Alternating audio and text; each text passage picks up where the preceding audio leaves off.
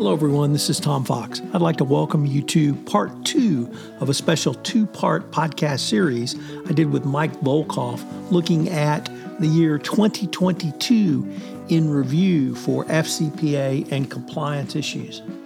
In this part two, we consider building trust and credibility in the investigative process, the ABB enforcement action, the Honeywell FCPA enforcement action.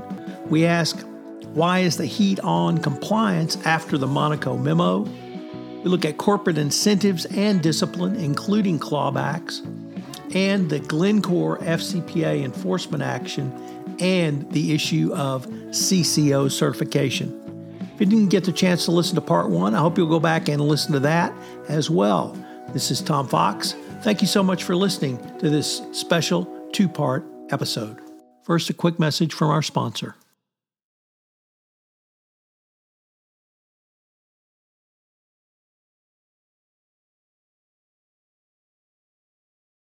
Hello, everyone. I always like to bring in the new year with my good friend, colleague, esteemed practitioner in the legal area, my good friend Tom Fox. Tom, thanks for joining me today for a discussion of last year, but everybody looks forward to your views, your sort of perspective here. So thanks for joining us. It's my pleasure, Mike.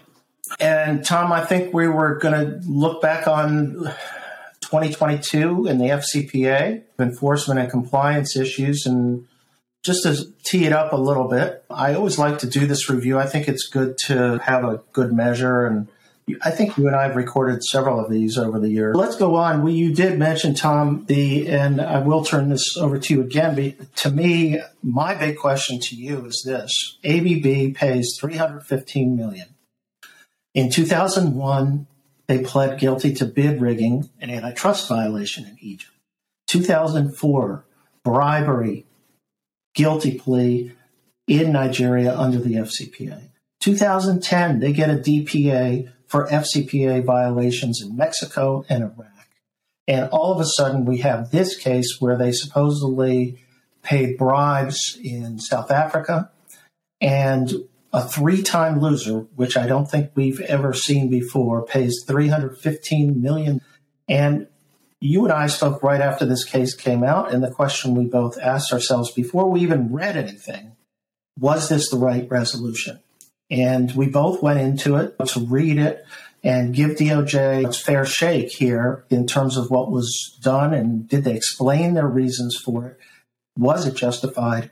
And so, where did you come out on that? And also, what did you think of the case? I term the AFCPA enforcement action as one of the biggest wins for compliance we've had in some time. Everything you said around this case is absolutely correct. 315 million fine, 75 million going to the SEC, two subsidiaries pleading guilty, the DOJ crediting a payment of 142 million South Africa, extraordinary cooperation, extensive remediation, a voluntary disclosure that I'll go into in some detail, coupled with three time loser. ABB had a broken culture and they were the first three time FCPA violator. And ABB made the decision that we are going to change our culture. We are going to never have to go through this again because this is not on the regulators. This is not on the Department of Justice. This is our problem and we have to fix it. And they made clear to the Department of Justice from as early as an attempted self disclosure that they were going to do that. And I want to go into that in a little bit of detail because the DOJ spent a lot of time talking about the putative self disclosure. So apparently ABB calls up, and you've done this, Mike. I know. We'd like to come in and talk. And they schedule an appointment. Between the time of that phone call and that appointment, South African press broke the story of ABB uh, engaging in bribery and corruption. And so the DOJ said properly, you did not meet the definition of self disclosure. And so we cannot give you self disclosure credit. But the DOJ was so impressed with the effort of ABB, and I don't mean Tom and Mike coming in and saying, yeah, we really meant to do this. They documented that effort. We don't know what that documentation was, but the DOJ specifically said they documented how they were going to come in, what they were going to say, and how they were unaware of this press report. So I get to say document, even when it comes yeah. to we go. You knew yeah, I get know. that It's in there. greatest hits. Your But- greatest hits. Greatest hit. But the point, Mike, is, and that's something I've heard you say over the years. The biggest thing you have when you go into the DOJ is your credibility. And use that credibility to build trust. Trust that you are engaging in an investigation along the parameters that we now understand the DOJ wants. Engaged in trust that the documents are tied down.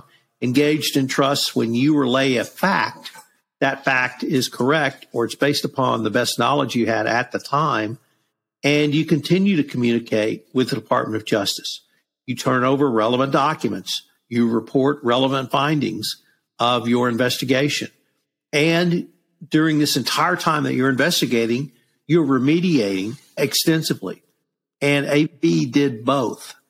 We don't know exactly the level of cooperation to the DOJ. There was one line in the SEC order that basically said uh, ABB was turning over documents as they became aware of them.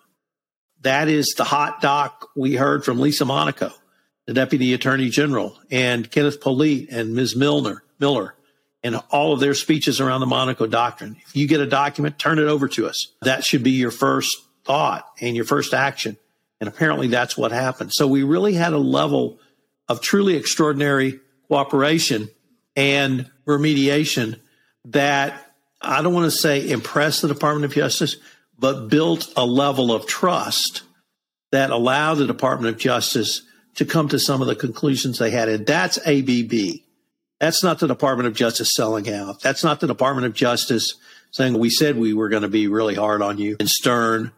This is ABB making really going beyond, beyond the pale and as well in their remediation.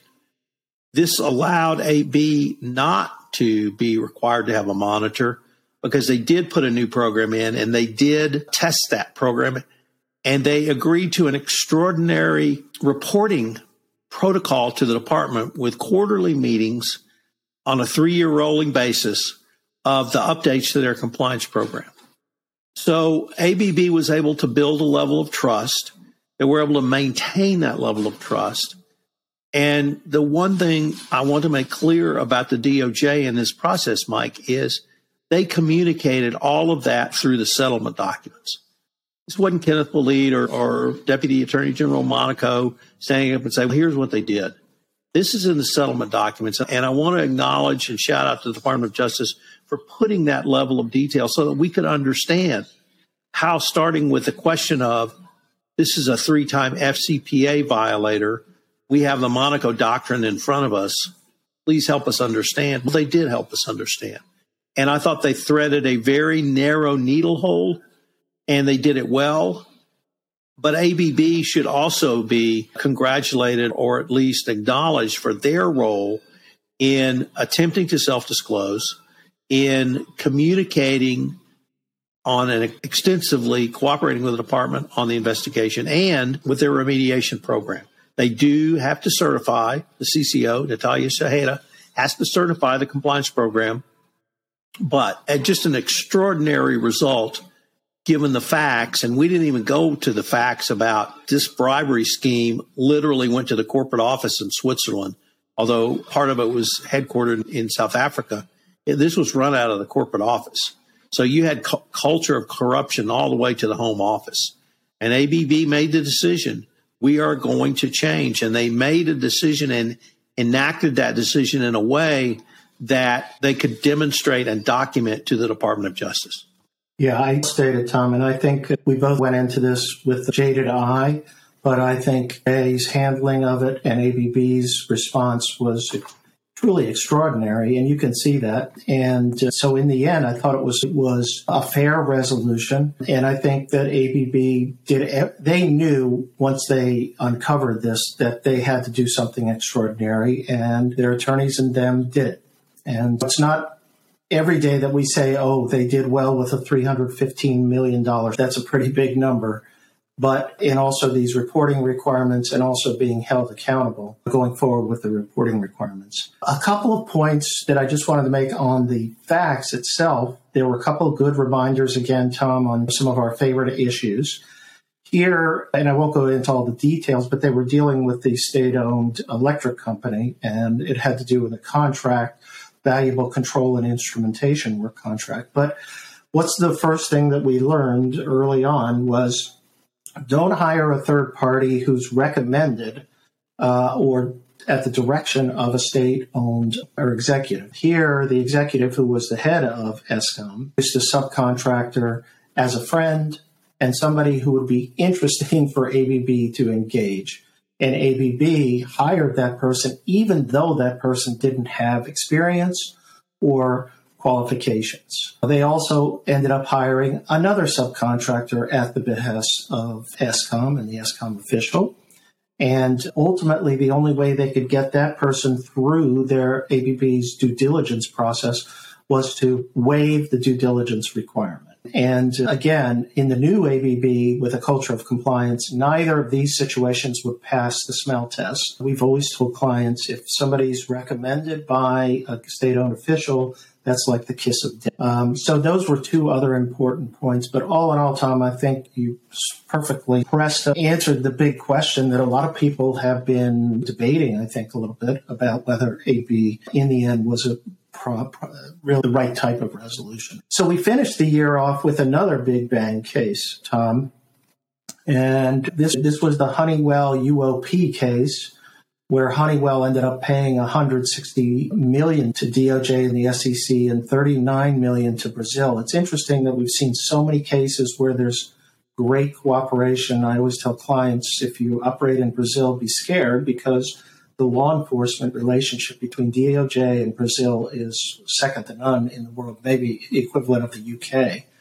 But Honeywell, in this case, got a three year DPA, but they got no independent compliance monitor. They paid bribes to a Petrobras uh, official, one official who had the decision making responsibility for a, large contract, $348 million contract to build a Brazil refinery. The SEC case included not only the Brazil situation, but the situation in Algeria in 2011, where bribes were paid to Sonatrach, the oil and gas state owned company in Algeria to resolve a con- contract dispute. But what was interesting to me was, Tom, this underscored when you have these big projects and they're worth a lot of money, it's so valuable. Honeywell was competing against its two most major competitors and they wanted to win at any cost. And I think that culture permeated exactly how it was executed. But what were your thoughts in terms of how the Honeywell case came out? Like this case, Honeywell did not self disclose. Mm-hmm. The case came to the DOJ through Unaoil. And we've talked about the two unit, former Unaoil officers who are cooperating with the Department of Justice. But in the Unaoil case, Unaoil was only involved in Sonatrach or the Algerian bribes. kind of speculating here, but I think Honeywell was put on notice, started to look at the Algerian operation and then picked up what happened in Brazil. The Unaoil case continues to resonate. I don't know how long those guys are going to be turning over information, but uh, maybe quite a while. So if you did business with Unaoil, you better be out there auditing your deals. Number one. Number two, the bribery scheme interested me, Mike, because it was a profit sharing bribery scheme in Brazil and the payments to the corrupt Brazilian Petrobras employee were a percentage of the overall contract, and it was capped. So you even had a little cap kicker in there. Very important to have a cap. You don't want to exceed, give too much of a percentage. But my theme for this case was profit sharing as bribery. And then the troubling thing from the Honeywell perspective was as bad as this case was in terms of the business unit lying to the compliance professionals or the compliance function, there was also a complete failure of internal controls when it came to finance and accounts payable. Because the Brazilian intermediaries who were involved in this case, who also shared in the profits of the contract, didn't have contracts. They never written contracts. And they had wires sent to different company names than their companies. And you may guess where those wires were sent to offshore accounts and to Swiss bank accounts. So you had a failure of finance and accounts payable internal controls as well. So this brought Honeywell corporate, or at least not a Honeywell's company, brought their U.S. subsidiary in directly into the bribery scheme because of the payments. And it reminds us that internal controls are not simply due diligence, distributors, et cetera. It's, it goes down to your payments schemes and how you pay your vendors should all be a part of your internal controls. One question I had, Mike, that I don't know if you would know the answer to this, but as you noted, Honeywell did not was not required to have a monitor, and here I could not discern from the corporate settlement or the resolution documents whether Honeywell had both implemented a compliance program to the satisfaction of the Department of Justice and tested it. I found no language on the testing component.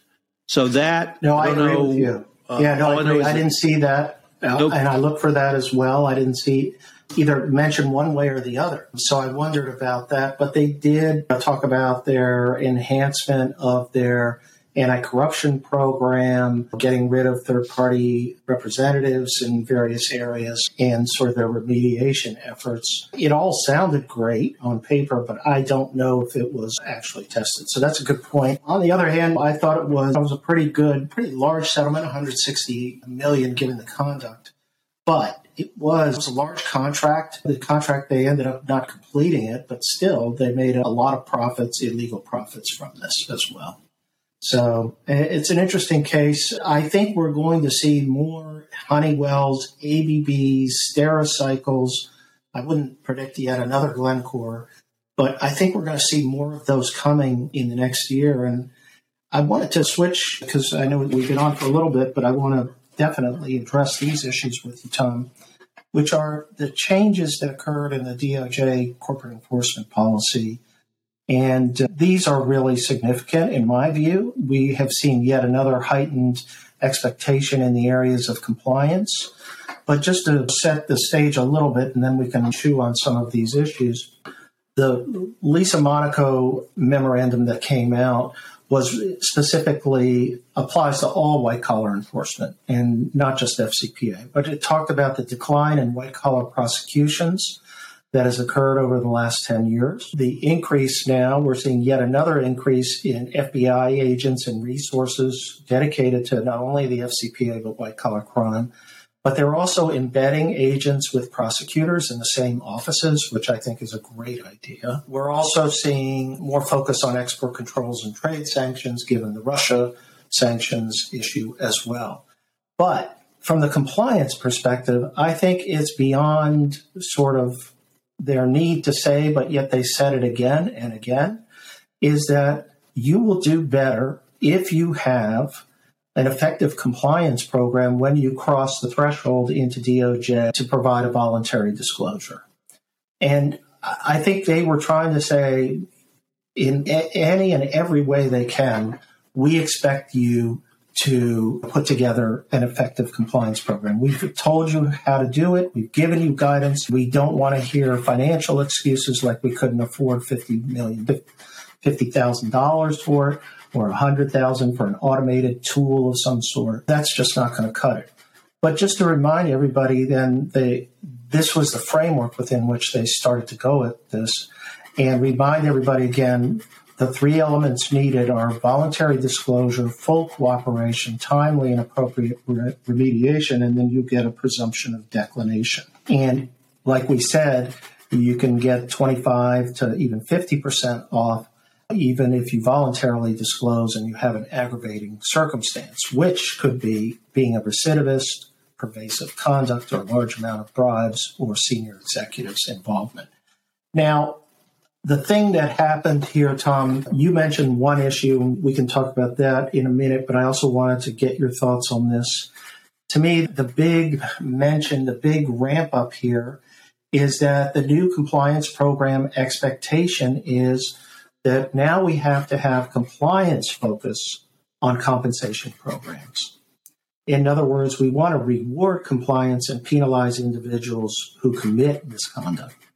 What, if you can describe that and what you thought about DOJ's approach here, and what do you think this means for compliance programs in general going forward? Mike, I dubbed the Monaco memo and the Monaco doctrine as putting the heat on compliance.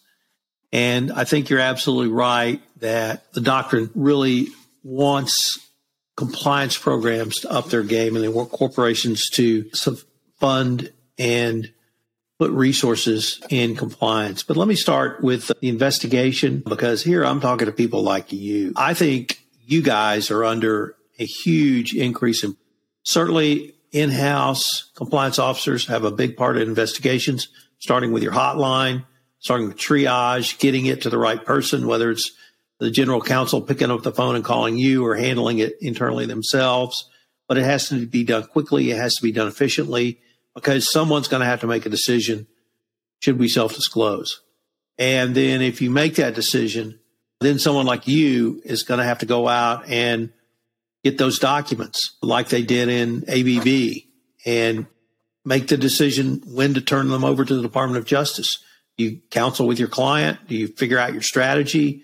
Do you sit down and have thoughtful reflection on what it all means in the big picture? Or do you turn it over? I don't pretend to know the answers to those, but I do know that's a difficult question because you, the department has said that is part of the equation that we will look at now in considering whether to give you full credit under the corporate enforcement policy. So a lot more pressure. The DOJ wants corporate compliance programs incentivized appropriately. And companies, I don't think, spend enough time thinking about that. How do we incentivize our compliance program, whether it's a discretionary bonus at the end of the year or by promotion or other activities? But equally, they want disincentives or punishment for those who violate internal controls, for those who violate the FCPA, for those who violate company policy and procedures.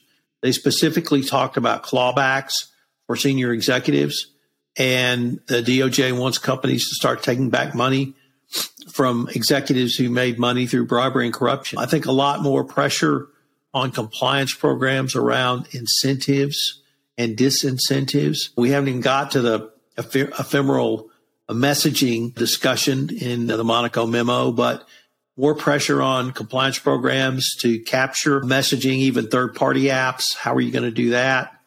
And I think really the heat is on compliance.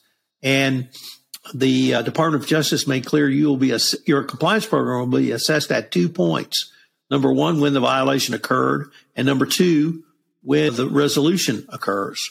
And if you have a substandard program for some of the reasons you articulated, we couldn't spend $50,000 to upgrade our ERP system so that all of the invoices talk to each other and compliance had oversight, that's not going to cut it.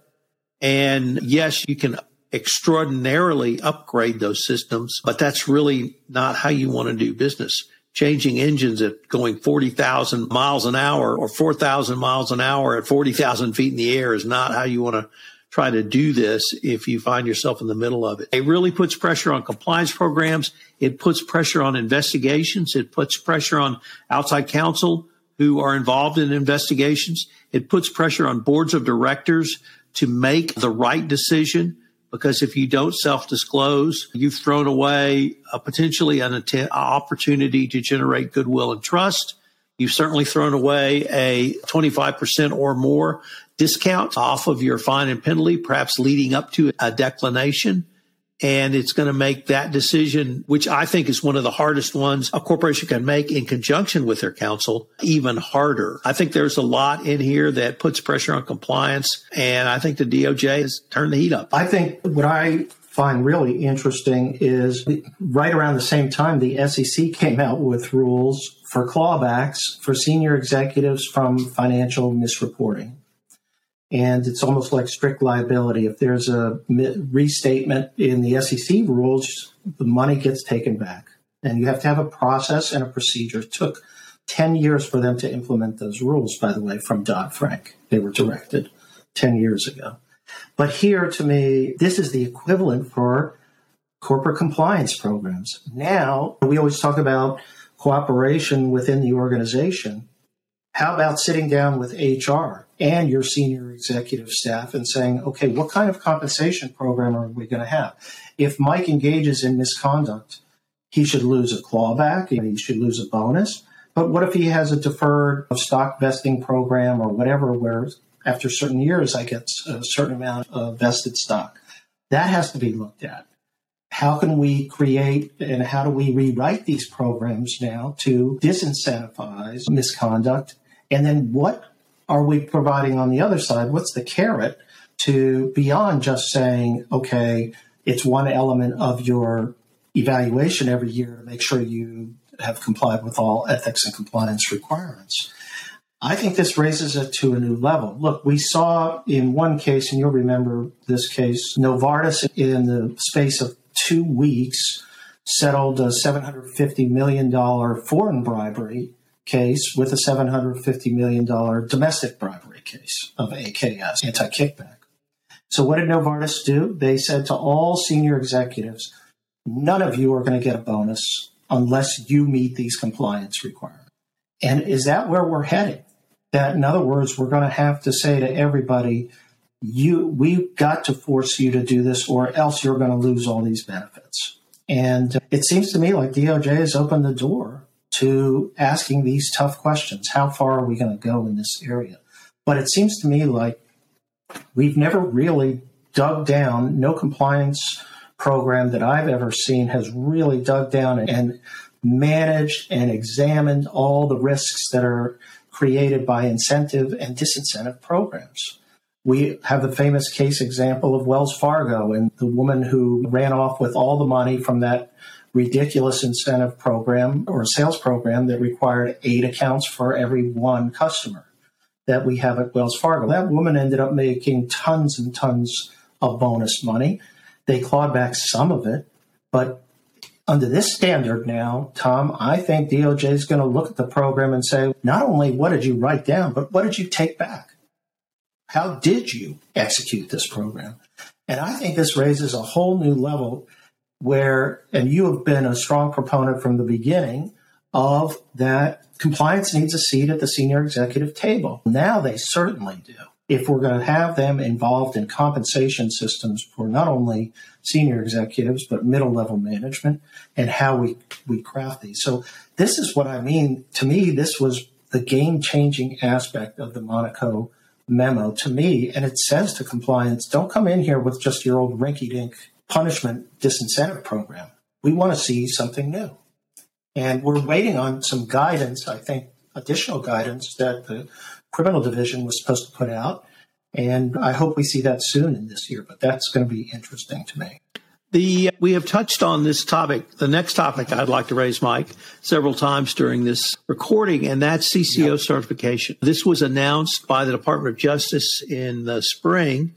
Kenneth Polite formerly or re-articulated it at Compliance Week 2022 conference and now we have it enshrined in every settlement agreement since the Monaco memo. Kenneth Polite has said the desire or the goal of the DOJ is to empower the CCO to have the resources, both monetary and headcount, that they need.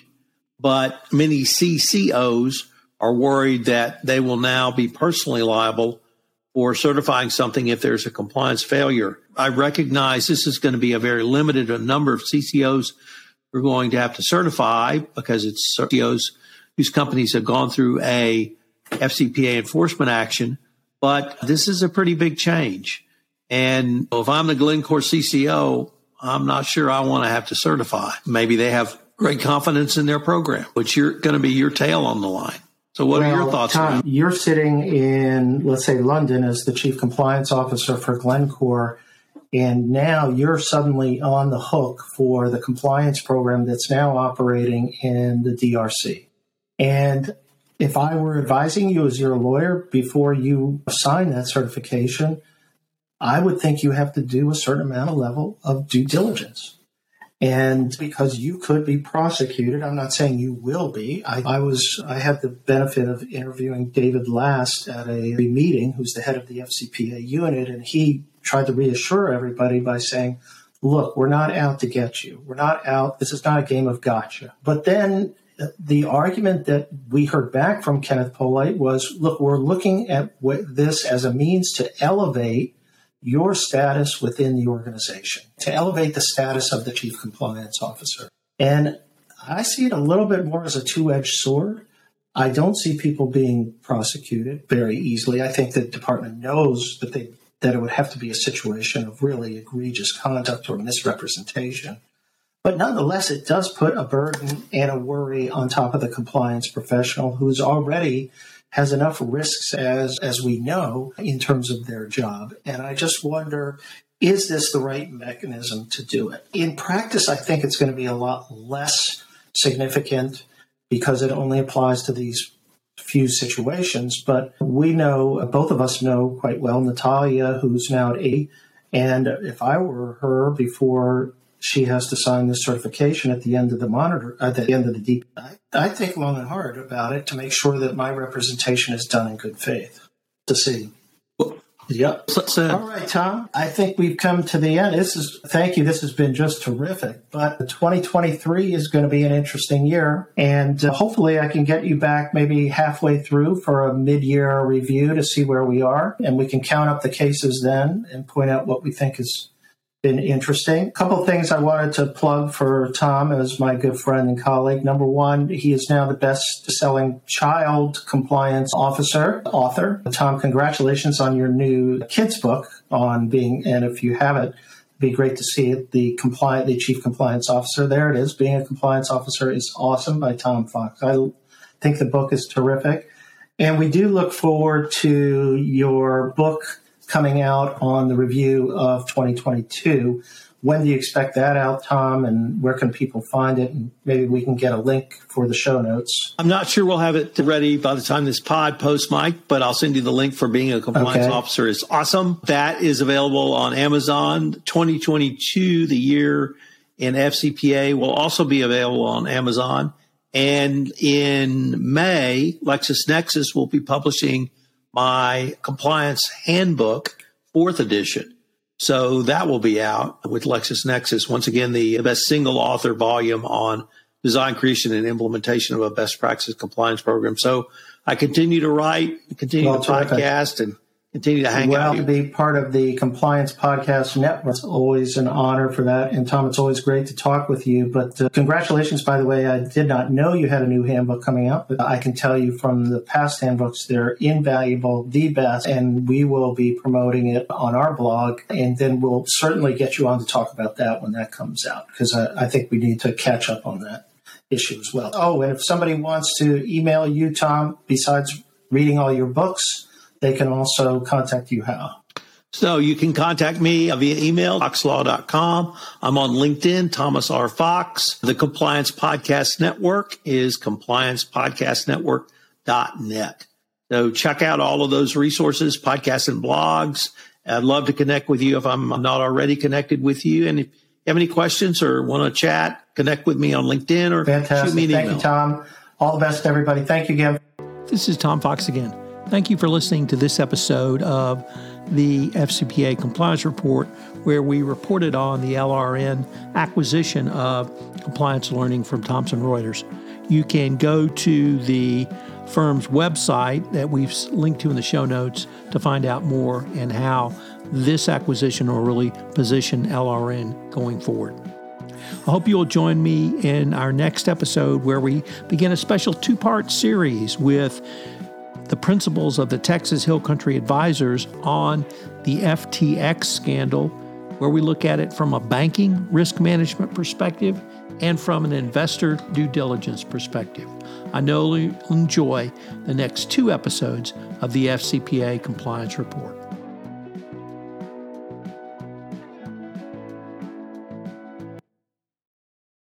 This podcast is a part of the C Suite Radio Network.